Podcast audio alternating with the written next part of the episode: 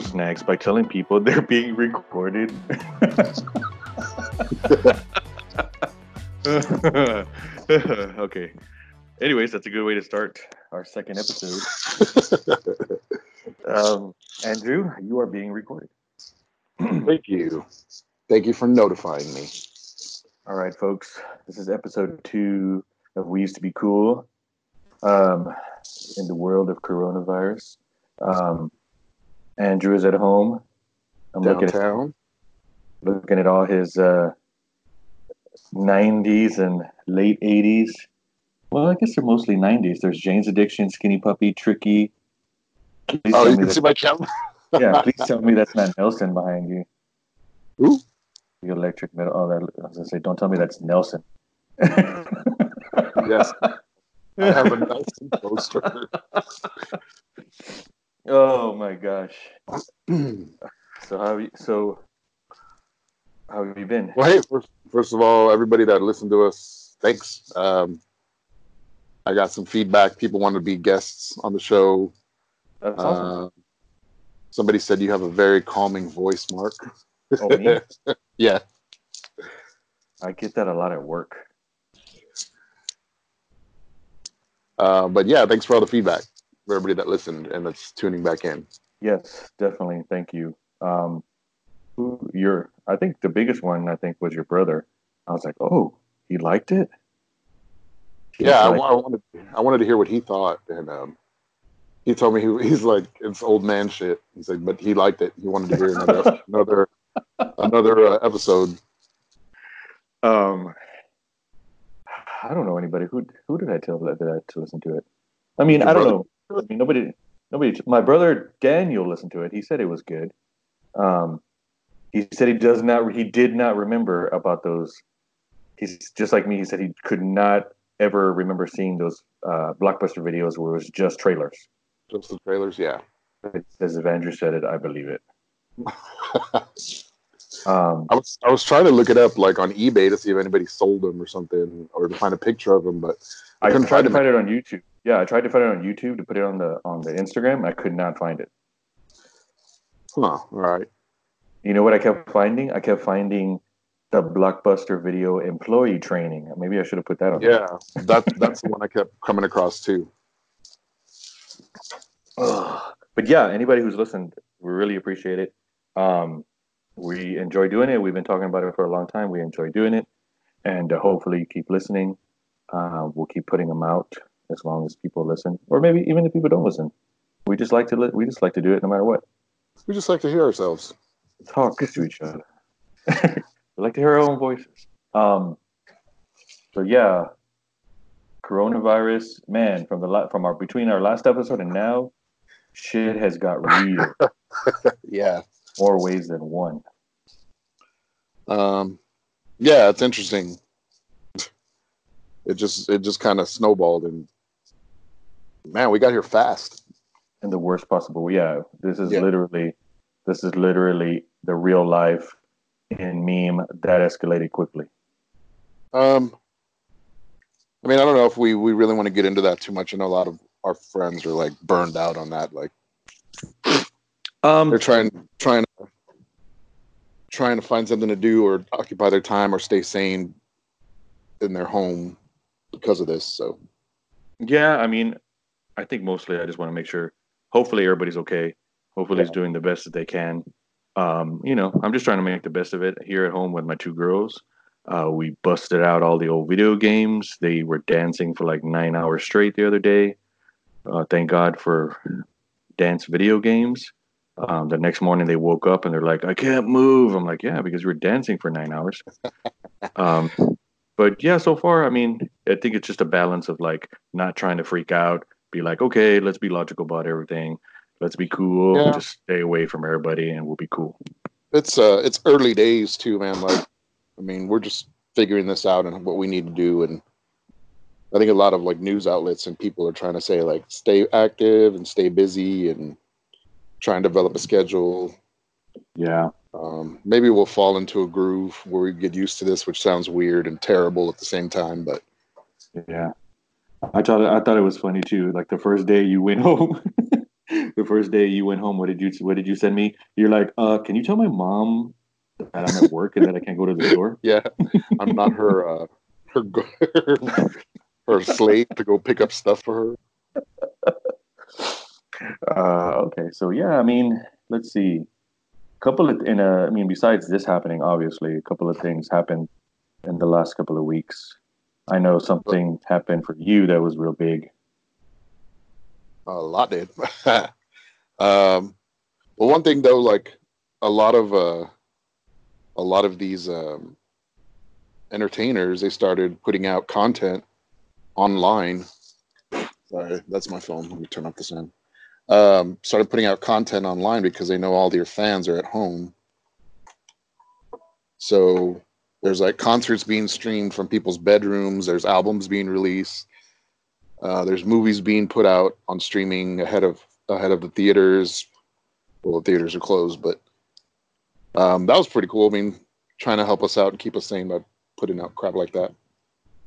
Yeah, I mean, at first I was like twenty bucks for a movie, but I was, but then, you know what, twenty bucks just to watch the movie at your house is way better because I spend, believe me, when I go to the movies with my girls, it could be a hundred bucks could be a hundred yeah. bucks easily. So yeah, at first you're it's twenty or twenty dollars, but no, it's it's good. Um, you saw what was it, Invisible Man? Is that what it was called? Is that what it was really called, the Invisible yeah. Man? Yeah, it was. um with Elisabeth Moss. Elisabeth Moss, yeah, it was actually pretty good. It wasn't a it wasn't really a a scary movie. It was just more like a thriller. Um, but it was worth it. It was worth the watch. She looked pretty freaked um, out on the on the previews. I saw that. I saw Jojo Rabbit. Um, what did you think of that? Um, I thought I expected it to be more comedy. I mean, it started out. It started off like real like comedy, like Taika Waititi. What's his name? What's his name? Uh, Taika Waititi. Yeah. Yeah. Um, his. It started off like his brand of comedy, and then it went off into like a heartwarming story, kind of sad. Uh, but I mean, it was a good movie. I'd I'd watch it again. I need free. to watch the. I need to watch it because I've had it downloaded for months. I think I was. Go ahead. Well, it. I mean, it started off so funny, and I was watching it kind of like, "Yeesh, this is like dangerous territory." Because of its content, right? Because of what it was talk about to begin with, right? Yeah, and then um, at, at, at a certain point, I was like, I wonder if they're going to address the idea of the Jews. Um, and then they do, and then you're like, oh, okay, well, it's it's kind of heartwarming and funny. It's not well, not funny. This is kind of heartwarming and like, oh. Um, and so then yeah, just at the end, it's it got kind of sad, and you were like, that's, that's heavy. Just for reference, if nobody has heard of Jojo Rabbit, the reason why we're saying this is because Taika Waititi is he's pretty much he's, he plays Hitler. right? And the little boy's like in Germany. Like, was he a part of the Hitler Youth? Yeah, he want he wants to be like, and he can see the uh, Taika Waititi is Hitler, but only the little boy can see him, and that's like his best friend in his mind. Um, and it's, I mean, they it gets it's heavy material, and you're laughing, and you're like, man, are they going to turn a corner with this? Because I feel bad laughing at this, but 80 years is too soon, Drew. Too soon. Yeah, yeah, that's true. But comedy plus time, Andrew. But that is that is comedy too, like kind of taking material like that and turning it on its head. Yeah, I'm trying to like focus more because now that we're at home, I'm like I'm playing records, I'm watching TV, I'm listening oh, yeah. to music all at the same time. You know, I have my yeah. laptop on, my TV on, my record player on, the stereo on, all at the same time. I was like, dude, I need to focus.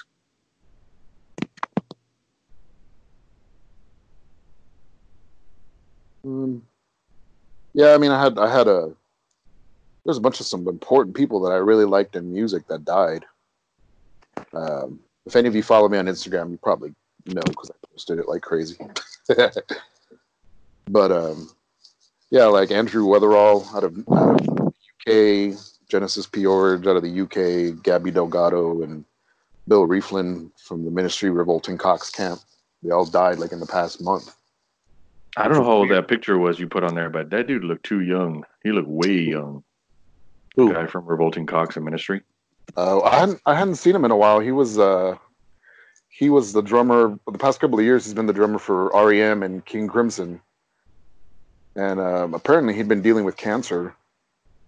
Uh, but I, I mean, I didn't know about that. None of the people I mentioned died um, of anything related to COVID nineteen. Um, it's just you know cancer. Gabi Delgado, I'm not too sure of. Genesis P-Orridge died of cancer. Andrew Weatherall, I think he died. He had heart issues. I was really surprised about Genesis because because I followed his Instagram and he would always post a lot. He would always, but I bet it was like going to or okay, I'm sorry, forgive me. Um, she would always post, you know, going into the hospital, coming Yeah. back out. I mean, he she always looked like she was in good spirits. So that was yeah, Yeah. I mean, that was surprising to me. Yeah, it looked like she was uh, coming out of a bad situation. Then I guess she just took a, a bad turn or a turn for the worst. I guess. So, do you remember the first time you ever heard about her or Throbbing Gristle? Like, how did you even find that band? Um, Hastings Music at Windsor Park Mall. Um, like towards the end of, uh, or, or when they were um, phasing out cassettes to bring in to just, do uh, CDs, they had a shelf up in the front of their store, and it was a bunch of cassettes for 25 cents. And it was things like the Wax Trax label, Mute Records, ROIR, Roar Records, just records that, I mean, albums that probably the re- mainstream fan wouldn't buy. Um, so I ended up buying a whole bunch of cassettes, and I found stuff like Wire and Throbbing Gristle, Pig, um, Fad Gadget, Einstürzend Neubauten, um, Richard Hell, the Voidoids. So I found I found Throbbing Gristle, and I was I'd, I'd heard about them through interviews with like Trent Reznor and Skinny Puppy and things like that. And I was I never I could never find their albums in San Antonio because San Antonio was like two years behind the rest of the world on everything before the internet. You know, we Even were at Hogwild? Yeah, well, maybe at Hogwild. Um, but I mean, even even still, San Antonio was still behind the times. It took forever for something to get down here. Um, but I found them, and it was, I mean, from first listen, it was just noise, really dissonant noise, and then some weird, like tribal rhythms, and it just, it just, it didn't grab me on first listen. And I listened to it a bit more, and it uh, I guess it kind of revealed itself to me, and then I kind of read up on what Genesis P-Orridge was saying. Um, he kind of just deconstructed everything of what I thought about music, um, what music is, what it could be, what a musician was. Um, just kind of re reprogramming everything that you you've learned, and the idea was you you don't have to learn something to learn how to play it. You you can have a certain naivete that can aid you in making music and you can find things that a learn a learned player you know will pick up a guitar and say oh no you play it this way. And if you hit the wrong note he's like oh you're playing it wrong. But you playing it wrong you discovered a new note you discovered a new chord you discovered a new way of playing. Um, so that was interesting to me. Uh, it got i mean it got to the point where i was just listening to like some straight noise. And regular music in general just made me laugh. Like I was like, "What is this?" um, and then I had I had to take a step back and be like, "Okay, I know this is not traditional music, but this is what I like." And then I, I you know, I could I could also acknowledge I like pop music too, but um, I think Genesis P-Orridge just changed my mind on music, changed my mind on thinking. Um, I guess the early industrial artists they weren't they weren't influenced by musicians. They were more influenced by um, philosophers and art movements. Um, he was he was influenced by Timothy Leary and uh, William S. Burroughs, things like that. Um, so I learned, you know, I'd hear records from some of these artists, and I didn't know what words meant, or I didn't know what they were alluding to, and I'd have to go look stuff up, and that's how I found out about all these other things Um, so that was cool. And then he was using his body as another form of expression, um, whether it be tattooing or piercing or scarification um, or uh, plastic surgery to look like his wife. Um, I mean, it was interesting just just to see that to have see somebody that committed to their ideas and their art. And then his idea, like you said, you said that he posted that he was in the hospital. He used misspellings a lot too on purpose because he was like, I'm deconstructing language. So yeah, that was that was really interesting to me as a kid growing up. Yeah, I mean that quote that you put on there, like you what you were talking about right now, where he's like, you know, even if you don't know how to play it, you know, you've just made something new. You've made something, I guess, is the point. And I think that's really, you know, even though they were he he and Throbbing Gristle were like way off of the mainstream.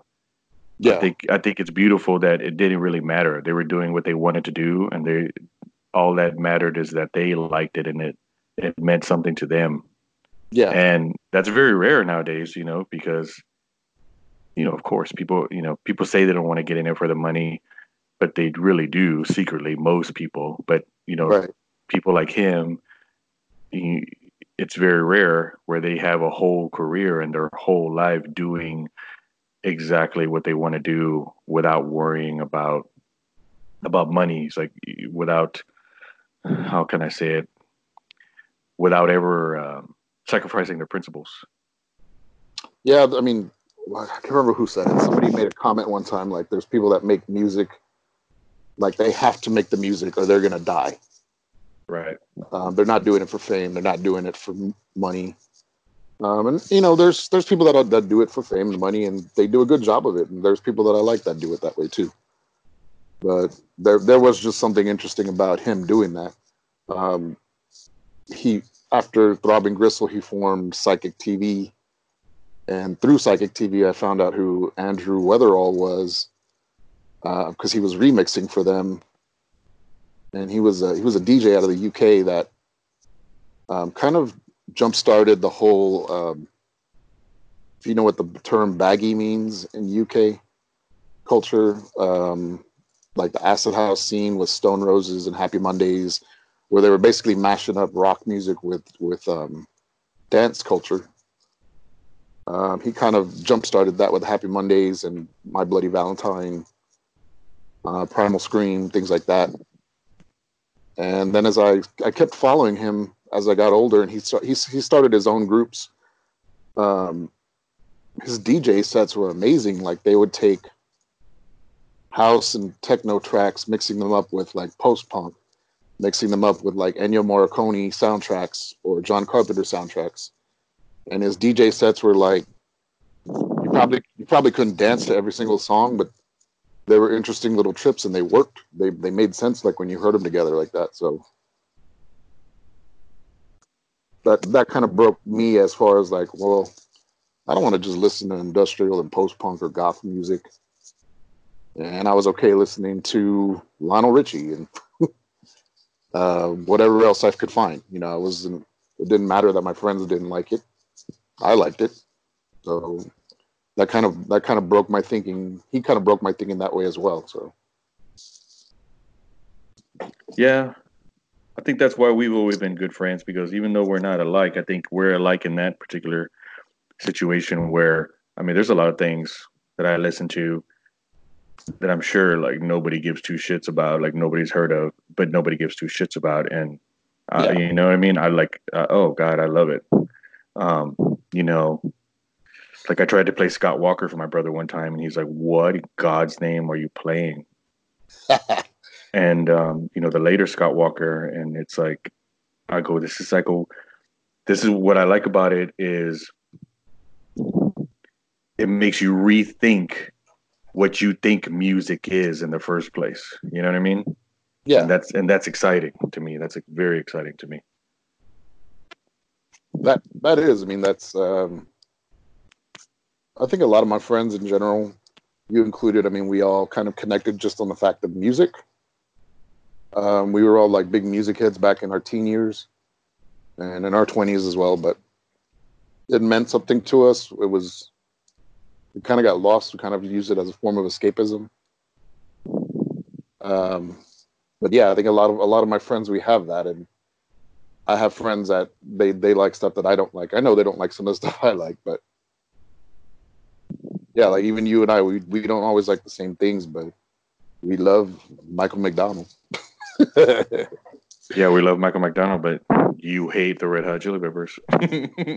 oh, I'm sorry, man. I just can't. I mean, it's not like I'm like hardcore Chili Peppers, but I mean, yeah, yeah, I, I get it. I mean, I get it. I get it.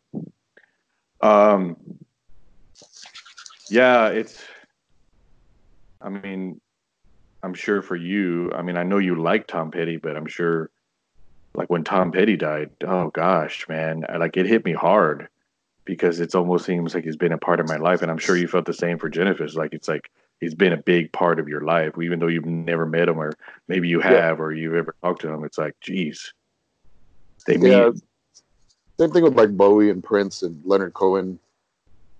It's just like they were always there. Yeah. And all of a sudden it's like you're missing a crayon in your box of crayons if that makes yeah. sense can't even imagine them like i still can't believe bowie is gone and yeah i mean it's I, I like i really like tom petty i'm not a big fan not a massive fan where i know his catalog extensively but i do like his music but like yeah right now i'm kind of like man, I hope somebody's protecting and, and looking out for Tom Waits. yeah. I don't know. That dude seems he's kind of like Keith Richards to me. Hopefully. Like he's always going to be like that. You've seen Mystery Men, right? With him in it? Yes. Yes. Gosh, that's a good that's a good role for him. Man, I have a I have a cousin. He can do a great a great impersonation of the spleen. What?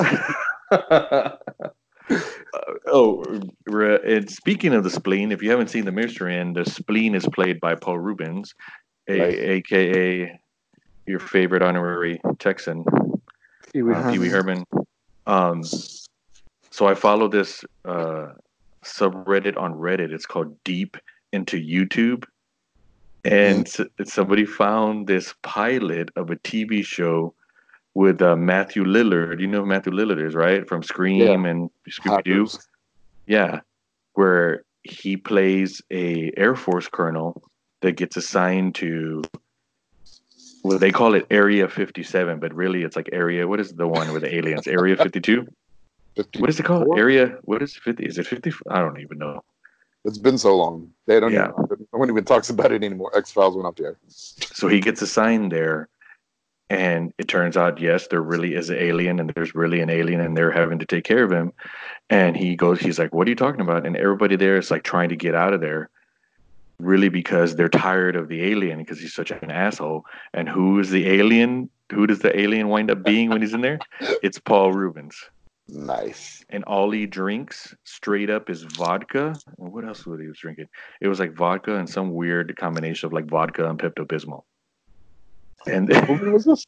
it was it was just a pilot of a TV show that never got okay. made. It's called. I'll, I'll, put the link on the. I'll put the link when we put out this podcast. It's called Area Fifty Seven. For some reason, you're describing it, and I'm imagining uh, that movie Paul. it's like that, but it's you could see it. Oh, you can obviously see it's Paul Rubin because because he because finally it shows him sitting down talking to the alien, and he could see Matt. It has Matthew a shot of Matthew Lillard's face, and then the next thing you know, you look at the alien's face, and it's Paul Reubens, and he, he has a head that's shaped like I don't know, that's shaped like a like a like a ball, like a testicle, and with the face of Paul Rubin. Yeah, and it, re- it, to be honest, it really wasn't that bad. So I don't know why they didn't make it. In, I didn't know why it didn't continue, but it really wasn't that bad. Maybe for the time, I don't even. I don't even think it said what year it came out, but it. huh. Yeah, it was weird. And it had to have been late '90s because Matthew Lillard. Because when did Paul? Did everything happen with Paul Rubin? That was like the mid '90s, I think. Probably. So maybe the late '90s, because yeah. Uh, but it was interesting. I was like, I was like, hmm, this doesn't look too bad. And then when they showed Paul Reubens, I was like, why did they not make this show? huh. Yeah, it's like a thirty minute episode, thirty minute episode pilot episode, and it just never ever. I, I want to say there's a there's a thirty there's a, a pilot episodes. I mean, there may be a whole season of an Aquaman TV show on YouTube, and I want to say Lou Diamond Phillips was in it. As Aquaman? No, he was he was a supporting character. I can't remember. I think it was a nobody that played Aquaman, but there was an Aquaman TV show, and and they have the a few episodes I know on YouTube. I don't know if it's the whole season, but I'll see if I can find that too. I can't think of who you would play. Aqualad. Uh, so, um, but yeah, uh, when you said that, it reminded me of that. This is just stuff I've been going through while we've been at home. Um, been living. You talked about Prince earlier. I've been going through Prince's catalog, and yeah, and then I watched the Graffiti Bridge. I, I haven't seen that movie. You've never seen Graffiti, Graffiti Bridge? No, I've seen the other two. It's I would say it is a hour and a half long Prince video montage. It's it's supposed to be a loose sequel to Purple Rain. Oh, it is. It's very loose. Very loose. Um, like But I remember at that time he was he was um I guess he produced a song for Tevin Campbell. oh, that song was in there. The song that you know Round- from Tevin Campbell. Round and Round. Yes. Round That yeah. song is in there. And it, it was more it was almost a musical. It was almost a musical. Prince, God love him, man. I, I just he's so good. And I- only he could get away with things like that. I think I think I remember seeing like the trailers for it, and I was like, like that movie we talked about last time, ZPG. It's like they uh-huh. got the set the set director from that movie to do this the backgrounds on this Prince. Like everything looks so fake, and I was like, ah, I don't want to see that. It I didn't never, look I as never bad. The link I put on there, I put the link on the left for the last episode to the ZPG. I found it. I found Yeah. it. I think it was a video. They already took it down. like I tried to sync, I tried to click on it again, and they already took the movie down. So sorry if you didn't get to see it. It's gone. I mean, you didn't really miss too much, but I, I mean, I mean, the, Mark picture of the baby. so much attention to that movie that YouTube took it down. um, yeah, but that's what I was trying to. That's what I was talking to you. We're kind of loosely talking about it last time when I was telling you I was watching it. Um, he, that's what, that's what throws me off a little bit about Prince because, remember, remember I told you, is this when he got? Because I mean, I always knew he was Jehovah's Witness, and I knew he was. I remember you asked me something about You- it. Um, yeah, I was like, is this when he became became Oh. more spiritual? And you're like, yeah. no, he's so dirty on these other albums. But the whole movie, it, it's it's basically like it's basically him. The girl that's in the movie is like an angel. That's loosely, she's like she's an angel, and she's coming down to save Prince and uh, what's his what's his name from the time, Morris Day. Morris Day. But the whole time, Morris Day is not making it too subtle that he wants to get in her pants, and the, and the Prince too. I mean, he's not as bad as Morris Day, but Yeah. Prince, you know, it, the whole time and the but the whole movie, she's like, "Oh, I can still save him. I can still save both But- of them." I mean, even before Prince, even before Prince went like super religious, he's always had God in his songs. There was always like God and sex and rock and roll. It's just why I Um, think he's a genius putting those two things together. And then he kind of went a little heavier on the sex part of it. And he's he's just he's a he's one of those artists like when he's on, he's on.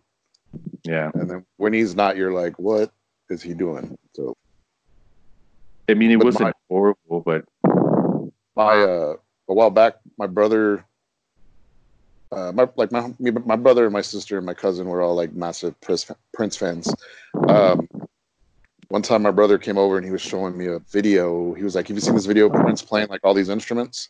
And i was like no. So he showed me this video and it was i guess when he was recording the batman soundtrack and prince is just like oh here's a guitar picks it up plays this amazing riff then he's like playing around on this drum machine, then playing around on a synthesizer, then playing around on a bass guitar, and everything sounds amazing. And none of it you've ever heard on a Prince song. And I'm like, where did all that go?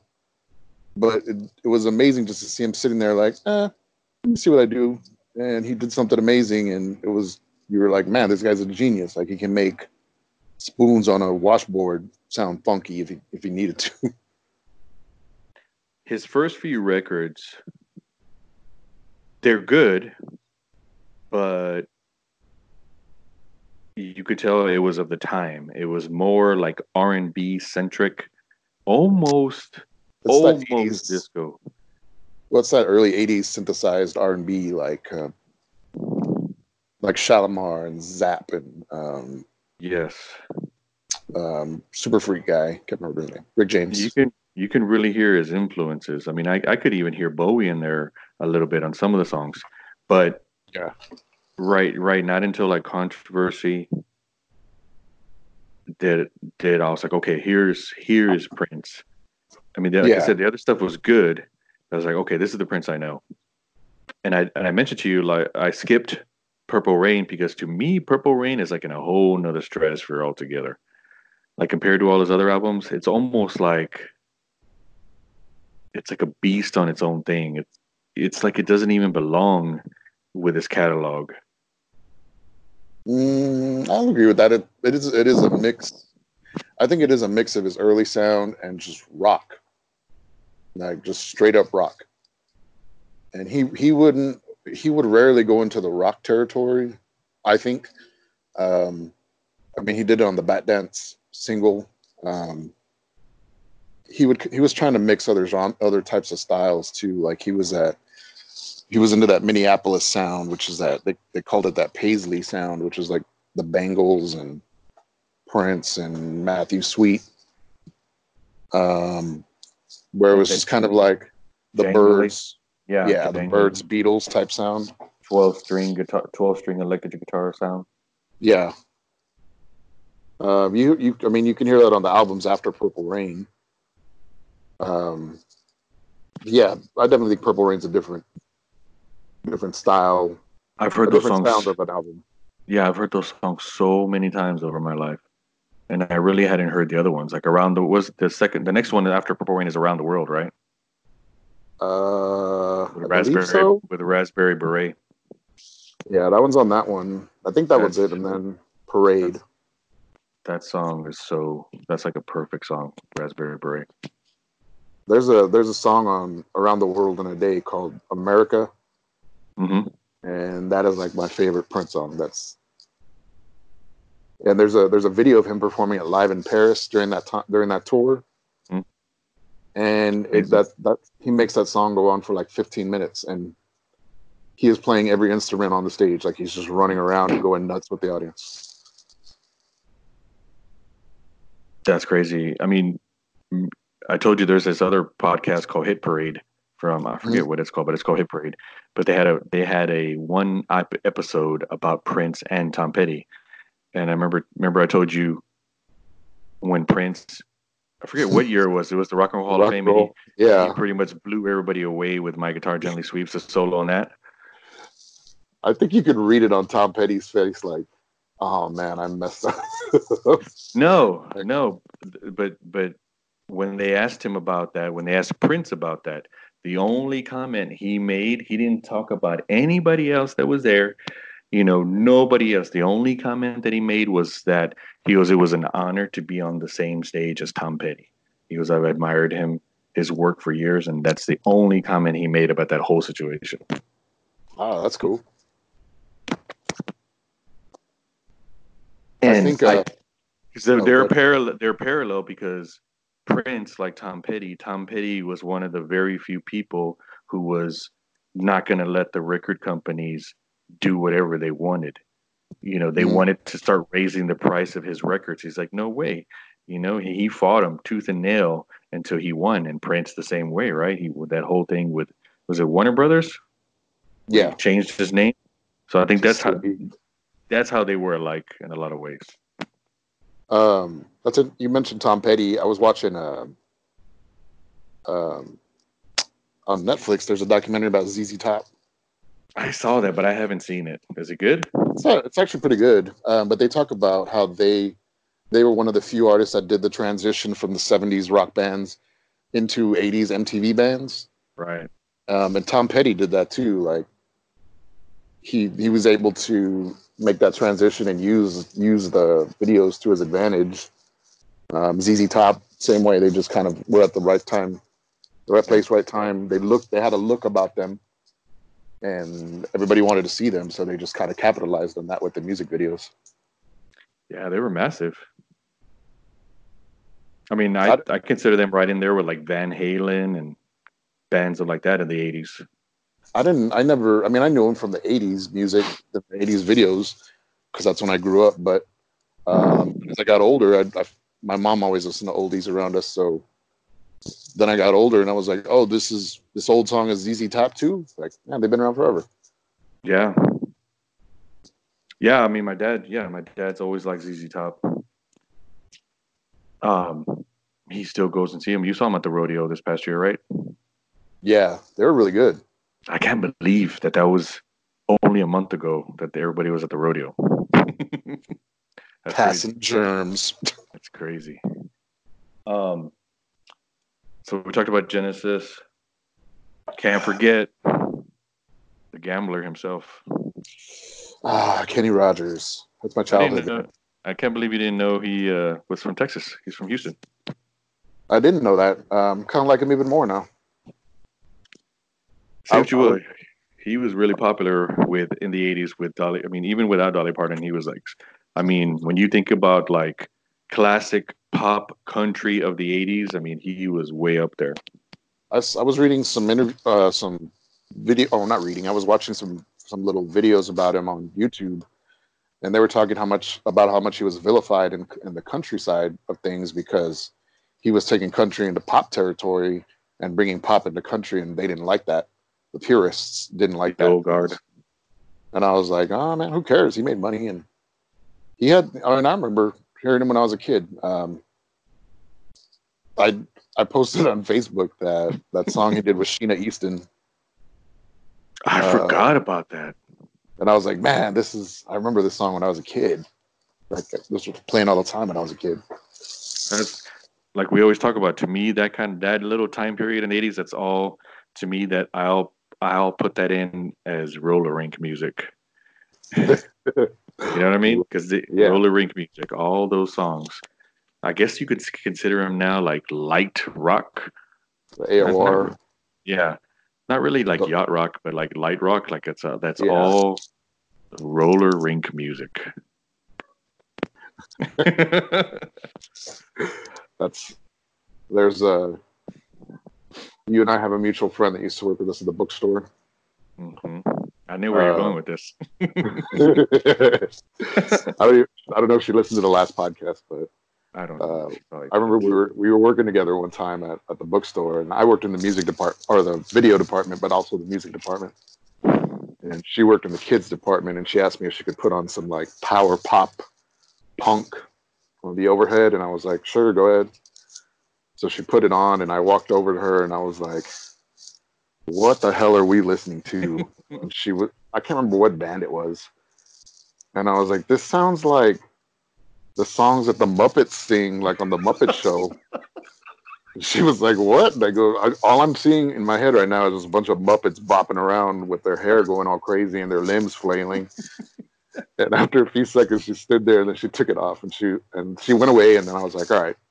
And the next day, she came and she told me she was like, "So I put on their CD in my car today, and I couldn't listen to it because I was all fucking Muppet rock." I was all, "Yeah, sorry, I ruined that, but." It sounded like Muppet music. Yeah, I know who you're talking about. Didn't you didn't you tell her there was that some of her songs there was like roller roller rink music too? I think so. I may have. She probably hates me. But. Oh my god. um. So yeah, Kenny Rogers. That was out of left field too. That I saw Manu Dibango died too. He had he had coronavirus. Who's that? he's a African artist. I mean, I, I only know him because I used to play him sometimes overhead at the record store, but he has it. Some celebrities, a lot of celebrities are coming out now. Slim Thug has it. Scarface has it. Prince Charles has it. Did you see that? Yep. Uh, Idris Elba. I'm my god, there's they're they're going some hardcore memes on his wife on that one on Idris Elba because his wife got it too. Wasn't she sitting right next to him? Yeah, she somebody put like, how did she get it? She's like, well, she was right inside his nostril when he was taking that video. wow. that's a, that's the true ride or die right there. Uh, but yeah, I mean, I've just been been cleaning like crazy, listening to Prince. Um, I wanted to start that uh, very very bad Nick Cage movie marathon, where like with all his um, lowest rated Rotten Tomatoes movies. Wow. So I started watching. Um, good lord, I already forgot the name of it, but I mean, just from the get go, with his, um, he couldn't even stay in his English accent. I was like, okay, this is going to be a wild ride.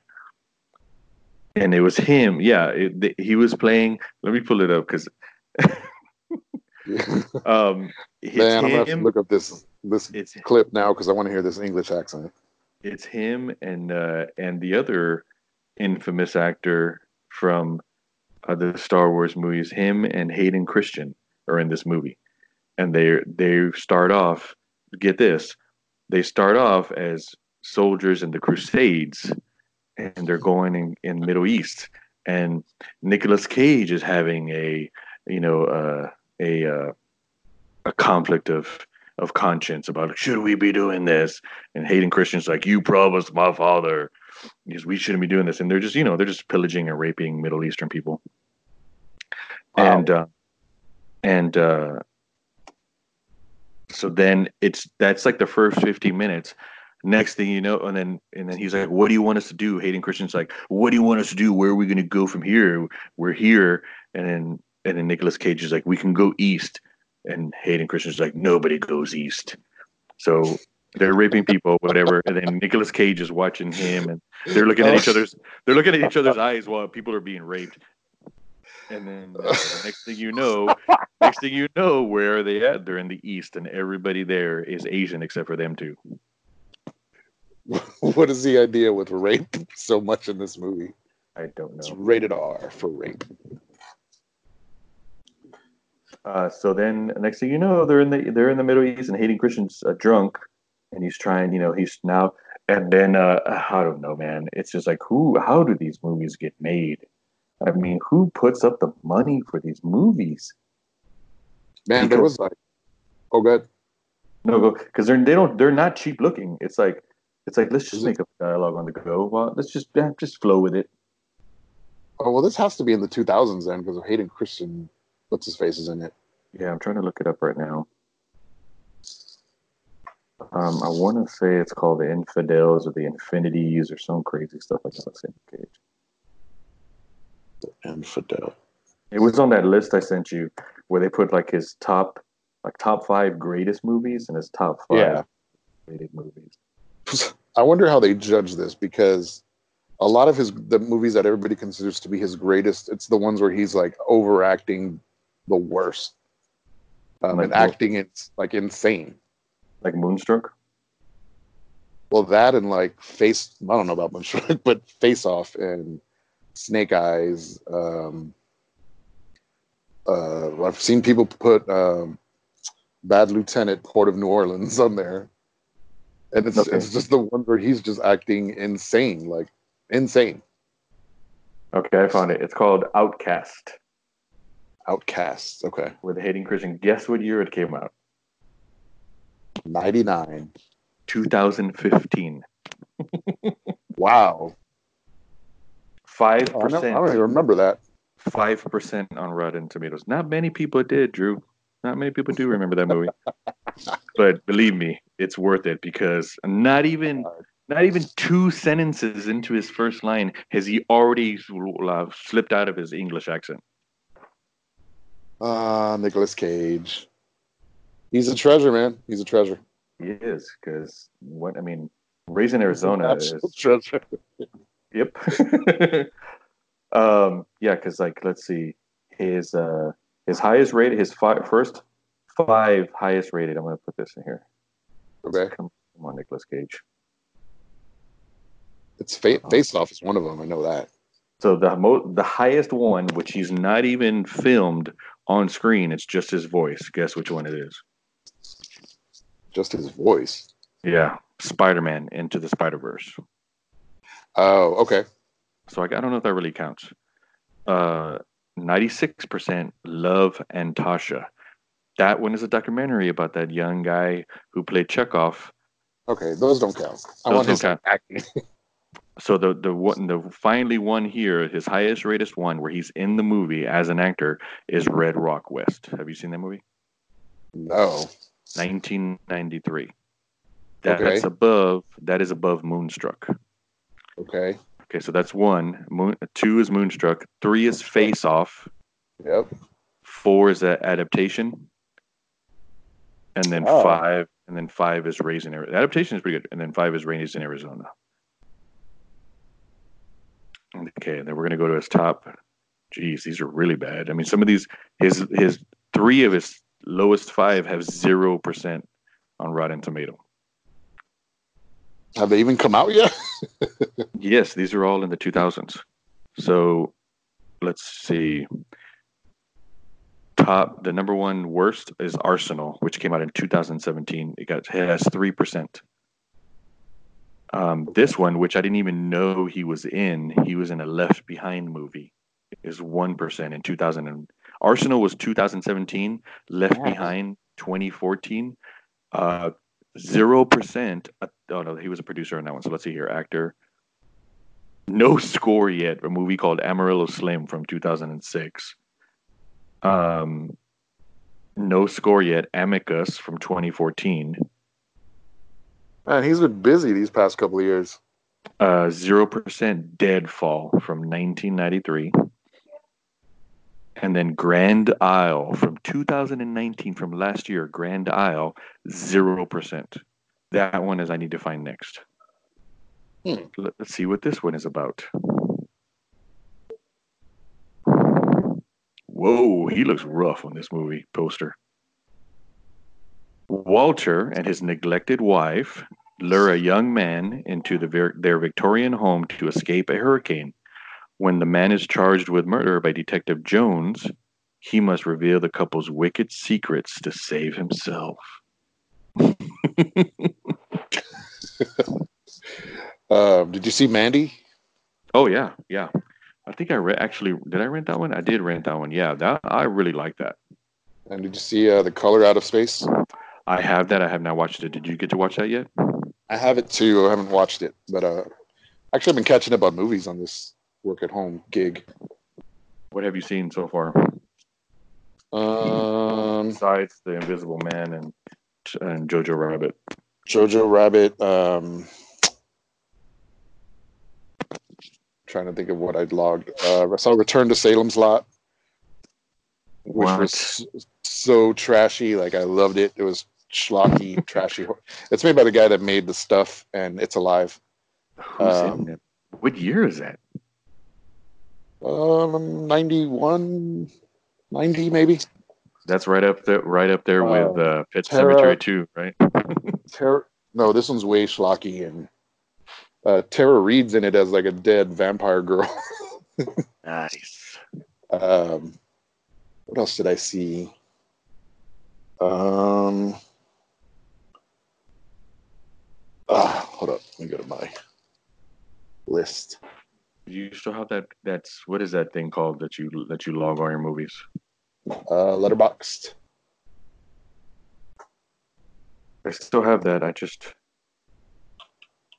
I found an app. Let me see if I can find it here. It's really good because you can tell it the movies that you've seen, and then it and then it recommends movies that you might like, and it's been pretty good so far.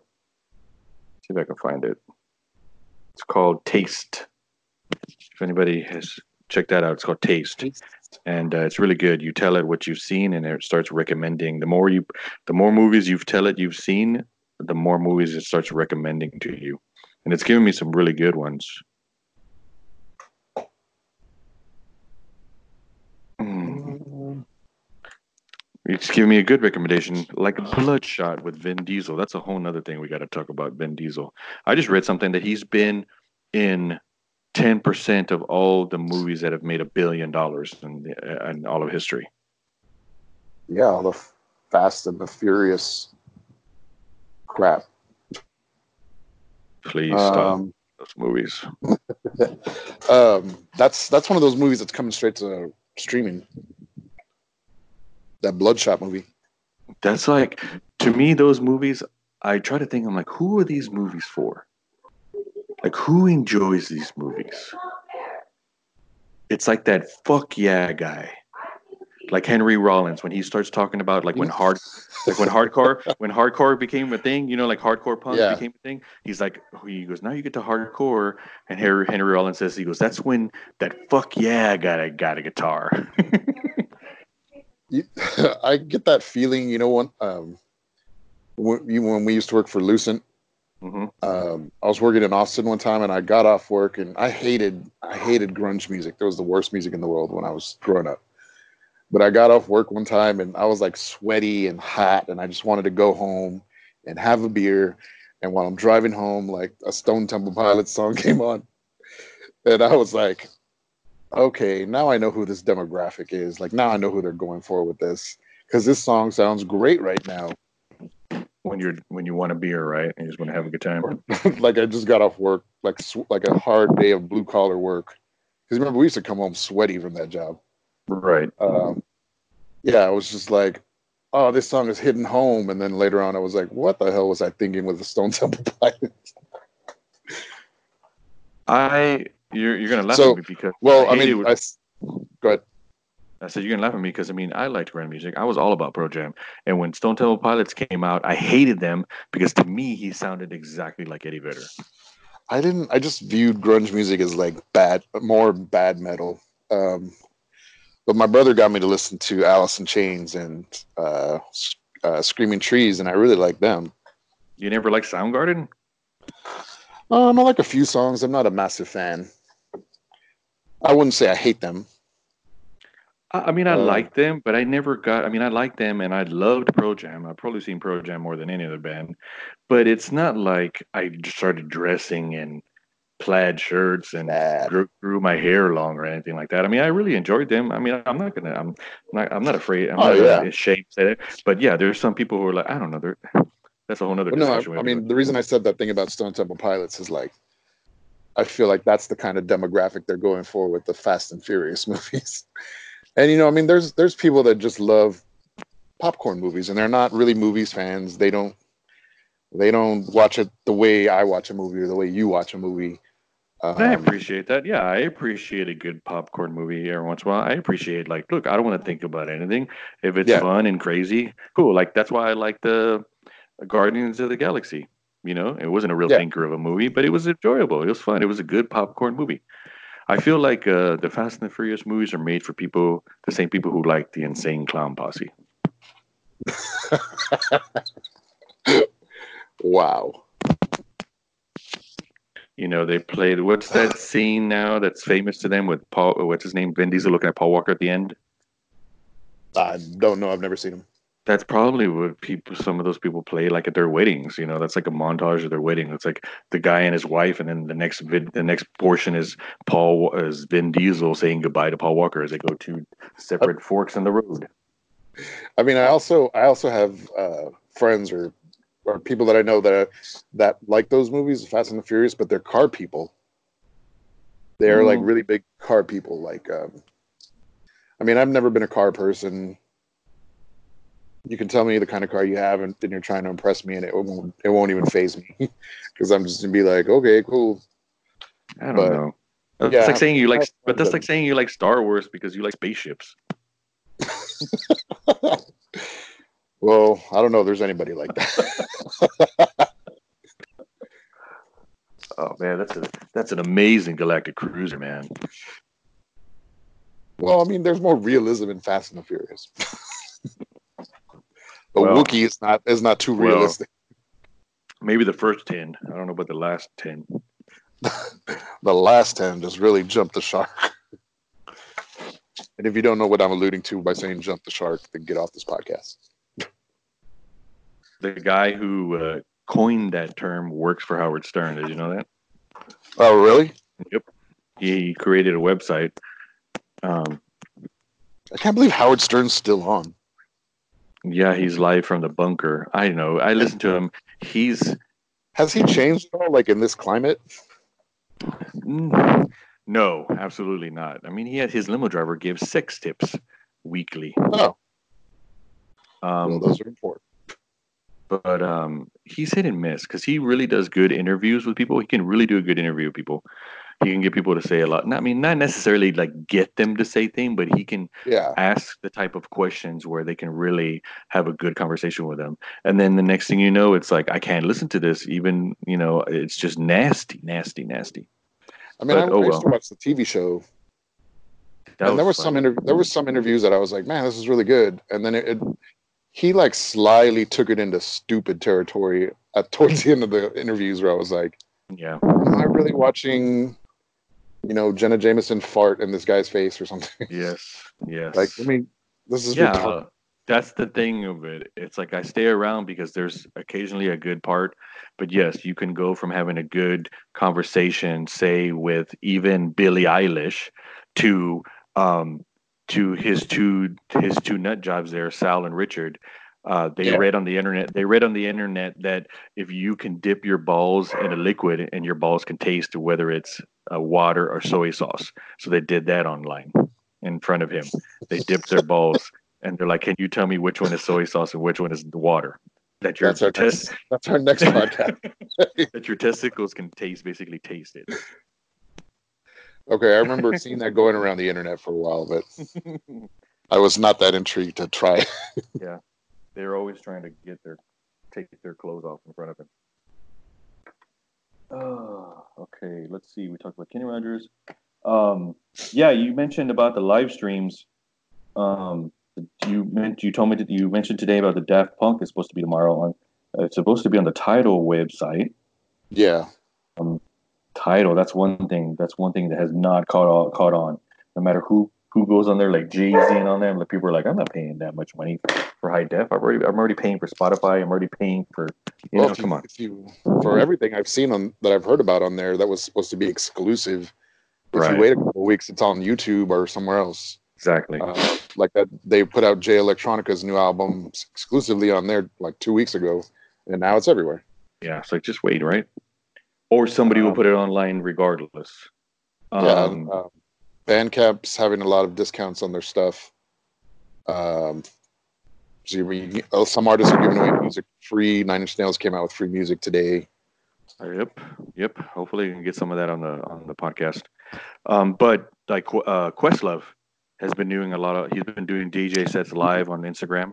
Really good. Yeah. Um, I don't know if you know who D Nice is. From uh, Delight.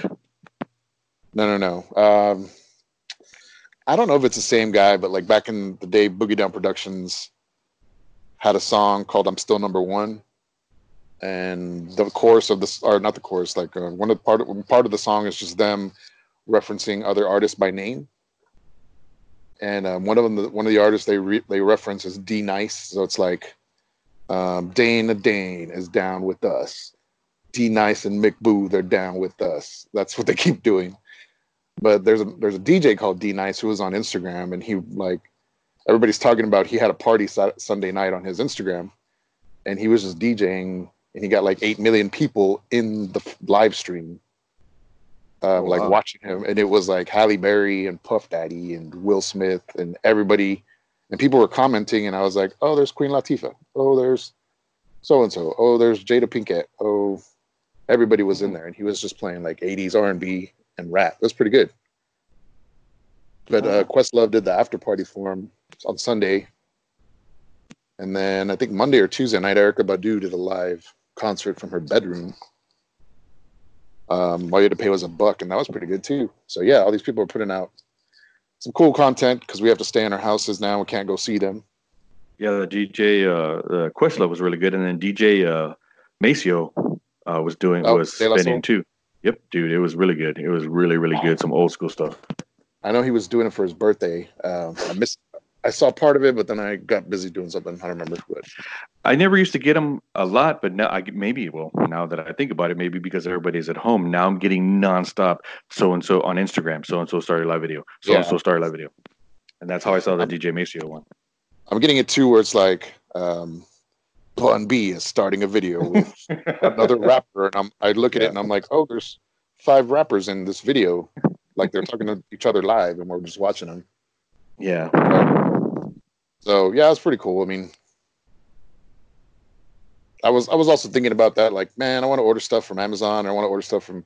I ordered stuff from eBay that I got, but I was kind of terrified to open it. But um, uh, I've been ordering from Amazon, and it's been coming in time. They've been leaving it in my door. But um, is it um, like freezer yeah, stuff you just want? Because uh, stuff that I needed. Uh, we busted out all the old video games, and I bought a con- I bought a uh, like the old VGA converter to H, where you can put in the yellow, the red, and the white, and then on the other side it oh, turns yeah. it into HDMI. Because the TV, the newest TV I have, it no longer has those plugs.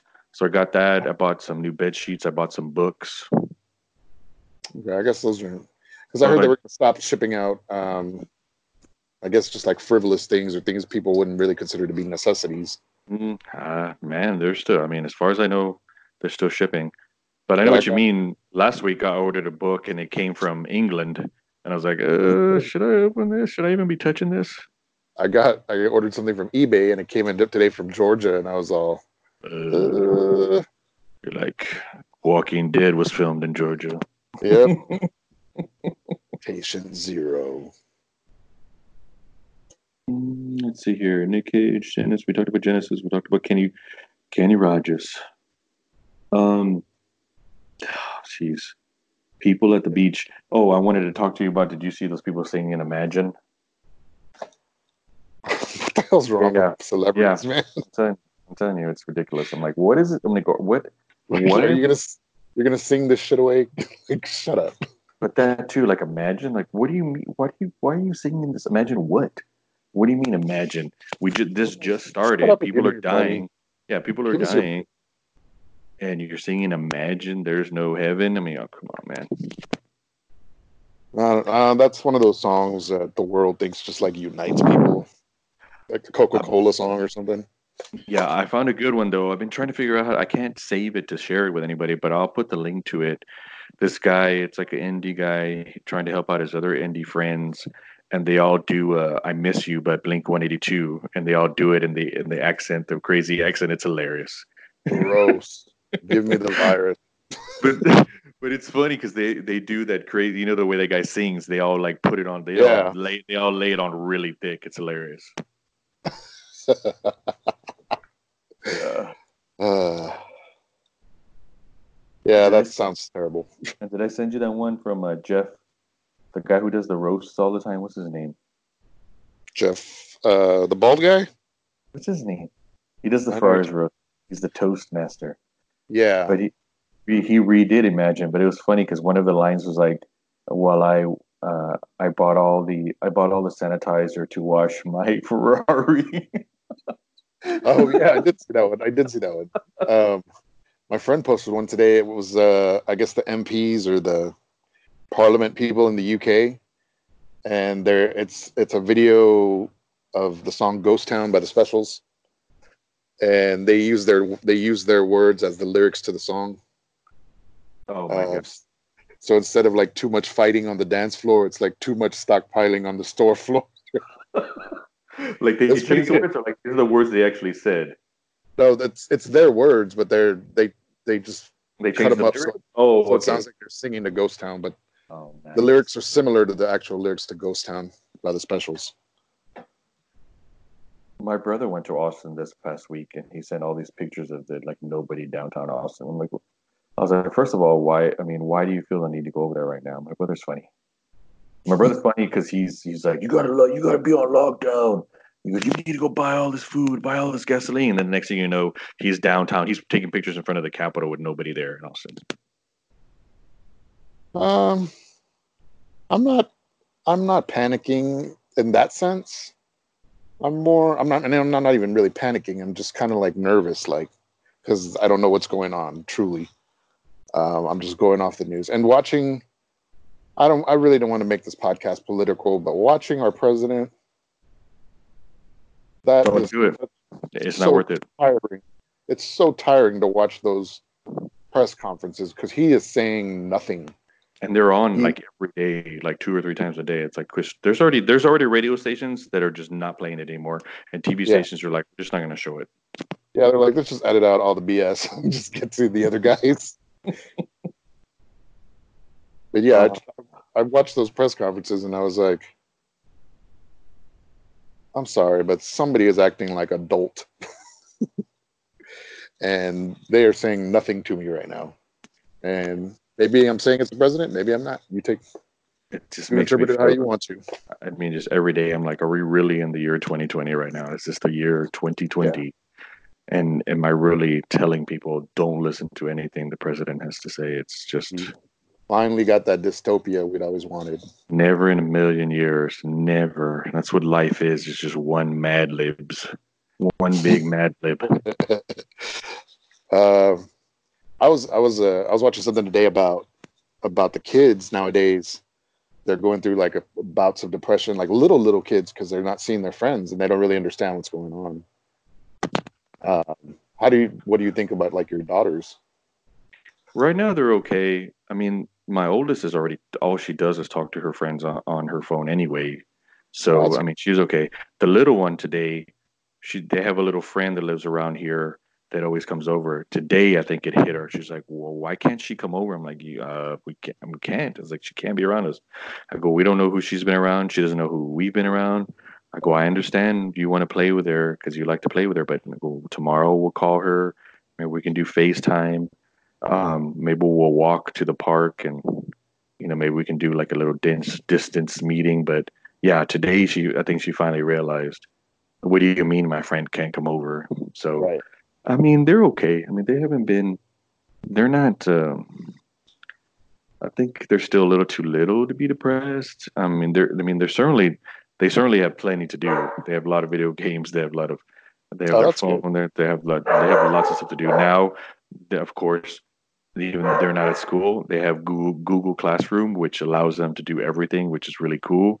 I mean, they can do all this work and then turn it in. They can respond to the teacher. They can talk to their friends on there. Sophia's doing all these like, uh, like impressive, very elaborate PowerPoints where she's answering questions, putting pictures, adding videos. So, so they're definitely they definitely have stuff to do. It's just getting them to bed early. It's like, okay, you cannot stay up to four o'clock in the morning. I know there's no school tomorrow, but you still have to get up. Yeah. But so far, they're okay. I mean, it's only been a week though, so we'll see was, what uh, happens. I mean, I'm I'm on. I see some of my friends hanging out with their with our other friends, and I mean, they you know y'all do y'all, but Like still hanging out now. I don't- yeah, like um, I don't want to I don't want to endanger myself or my family members, and I certainly don't want to endanger them. So I'm just kind of staying away. Right. Um, I mean, like But I I said, think- there's a much there's so much unknown right now. Like we don't know where this is going to go. Um, But but I think it's right. I, I'm gonna try to put that article that you send me in in the link to this episode too. That you sent me that really good article about how Gen X people are made for this. Like we were made for this type of situation.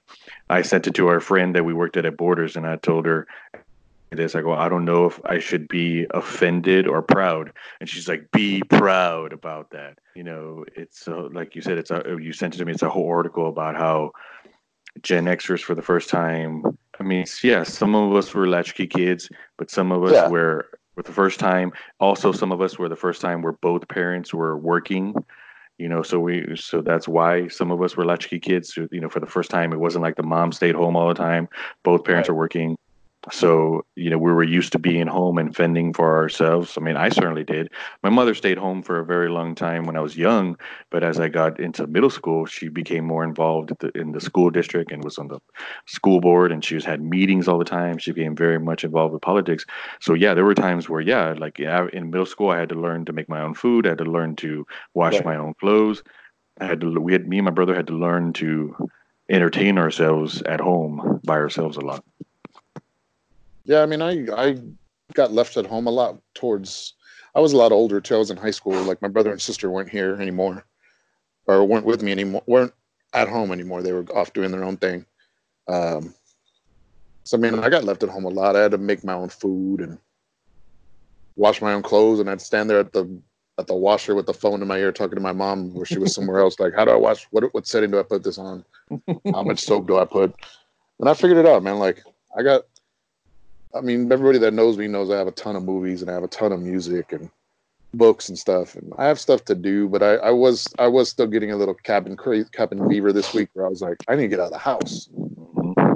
Um, and I went, my I talked to my cousin. He was like, "Go for a walk, man." He's like, he's like, it, it really does wonders for your mental health. So I was doing, I did that today. Man, it made a difference. So we hooked up the, we have the Wii still, and I hooked up the Wii, and we played that game we haven't played forever, the Wii Sports, where you can do tennis and golf. Oh my god! Oh yeah, uh, that was a really good workout.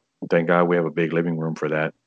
And uh, but yeah, I mean, you can still, I mean, you could still go outside in your own place. I still take the dog outside she's loving it. Even the dog's getting a little stir crazy. Um, it, I w- I've been sitting on the porch at night. That's cool. Um, and the weather the weather's been cool, so I've been sitting out there just enjoying yeah. that, listening to music. As but, long as uh, you're not, as long as you're not around a bunch of people, it's still fine to go outside. You can you can still feel right the emptiness where I'm like it's it's like palpable. Like you're like normally there'd be a bunch of cars driving through or something, but there's nothing. Yeah. Yeah. Or I'd hear a random hobo yelling or police sirens and there's nothing going on.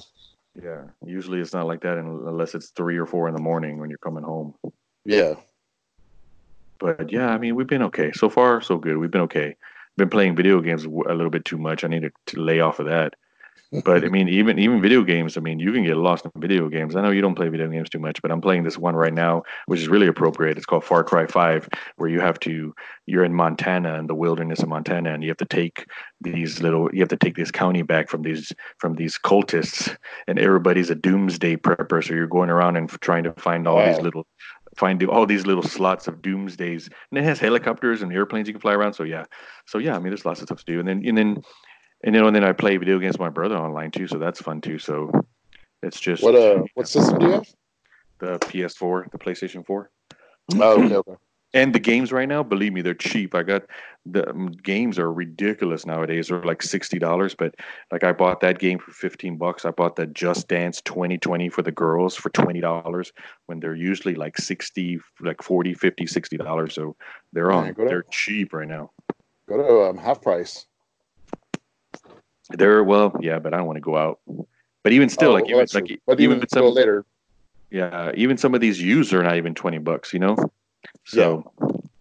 so it was a good deal. There, there's a lot of good deals right now, but yeah, I try not to do that.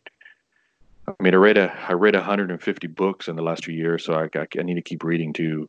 I try to read at least 100. I try to at least yeah, I try to read at least 100 books a year. But I mean, like ah, I read 150 last two years. I mean, it's not like I'm not reading any books. I think so far I've read 20 yeah. books this year.